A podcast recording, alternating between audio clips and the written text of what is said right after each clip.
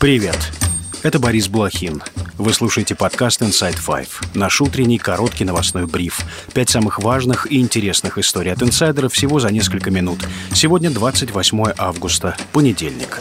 История первая. Теперь официально. Евгений Пригожин мертв. Следственный комитет подтвердил гибель главы ЧВК Вагнера. Ведомство установило личности всех 10 погибших при крушении самолета в Тверской области. Они соответствуют списку, заявленному в полетном листе, который ранее опубликовала Росавиация. Кроме Пригожина на борту был сооснователь ЧВК Дмитрий Уткин, а также Валерий Чекалов, гендиректор и собственник нескольких юрлиц, связанных с Пригожиным. Кремль категорически отверг причастность российских властей к крушению самолета. Соболезнования выразил Владимир Путин. Президент Украины Владимир Зеленский заявил, что Киев не причастен к катастрофе и добавил, что, цитата, «все понимают, кто стоит за смертью Пригожина». Российские пропагандисты озвучивали самые разные варианты выгодополучателя от смерти хозяина ЧВК. Назывались руководство США, Франции, российские оппозиционеры. Многие упоминали некоего абстрактного врага, заявляя, что все все понимают. Имени Владимира Путина пока открыто не называли. За несколько месяцев до убийства Евгений Пригожин говорил о том, что так называемая военная машина, которую он образно называл танчиком, может его убить. Собственно говоря, э, смысл танчика. Хочет танчик тебя разогнать, с пускай уже разберет. Конечно, ответственность за ребят, конечно, ответственность за сделанное дело. Но когда тебе не дают делать это дело, когда тебе не дают боеприпасы, когда тебе не дают людей набирать, когда тебе вот так вот везде палки в колеса. Елки-палки, ребят, ну возьмите уже завалите меня, да и все. И живите дальше мирно и спокойно.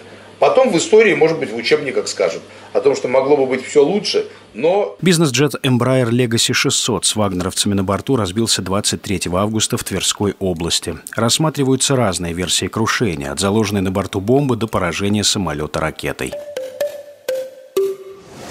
История вторая. Украина атаковала аэродром в Курске. Там размещены самолеты и средства ПВО. РБК Украины со ссылкой на источники в СБУ сообщает, что дроны «Камикадзе» отработали по четырем самолетам Су-30 и одному МиГ-29. Среди пораженных целей – радары комплекса С-300 и два «Панциря». Из 16 дронов сбили только три, сообщает издание. Видео, которое подтвердило бы атаку на аэродром, пока нет. Минобороны России сообщала ранее, что сбиты два беспилотника, которые атаковали Брянскую и Курскую области. В Курске дрон врезался в многоквартирный жилой дом. Издание агентства выяснило, что дом расположен в 300 метрах от двух военных объектов – бригады радиоэлектронной борьбы и авиационно-технической базы. Добавлю, в воскресенье главный редактор пропагандистского телеканала «Арти» Маргарита Симоньян заявила, что возле ее дома в Подмосковье упал второй за неделю дрон. По словам пропагандистки, Украина атакует Москву дронами, чтобы люди впали в панику и потребовали остановить войну. Неделю назад Симоньян также заявляла, что один из беспилотников упал упал неподалеку от ее дома.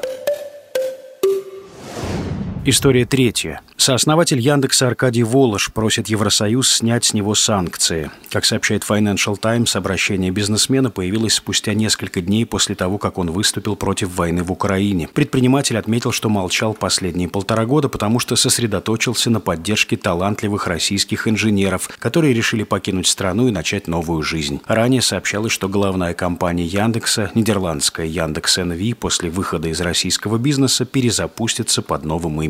На сегодняшний день только один крупный российский бизнесмен добился снятия санкций, наложенных на него после начала войны. Это Олег Тиньков.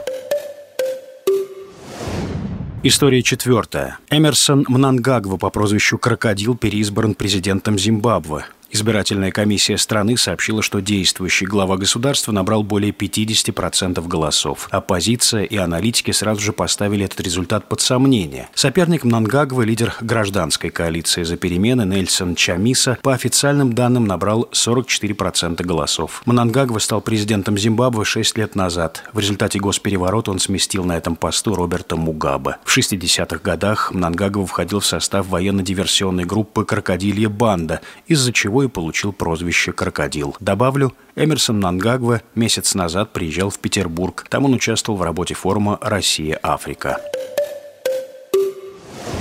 История пятая. В Шотландии прошли крупнейшие за полвека поиски лохнесского чудовища. Сотни людей приехали из разных регионов, чтобы принять участие в поисках легендарной Несси. Она известна по фотографии 30-х годов. Участники мероприятия использовали дроны с тепловизорами, а также гидрофон для обнаружения звуков под водой. Добровольцы уверяют, что слышали четыре характерных бульканья, которые их очень взволновали. Мы правда слышали звуки. Четыре раза совершенно отчетливо что-то булькнуло. Мы разволновались, побежали посмотреть, работает ли диктофон, а он был отключен от розетки. Впрочем, Несси так и не нашли. На этот раз волонтерам помешал дождь, из-за которого вода в озере была неспокойной, а также лодки, которые якобы могли напугать чудовище. Ученые считают, что никакого динозавра в озере нет. Ряд специалистов предполагает, что Несси на самом деле была морским угрем, которого приняли за шею доисторического ящера. Новозеландские исследователи утверждают, что крупная рептилия не могла жить в озере, но фанаты лохнесского чудовища доводам ученых не доверяют. И это все на сегодня. Это был подкаст Inside Five.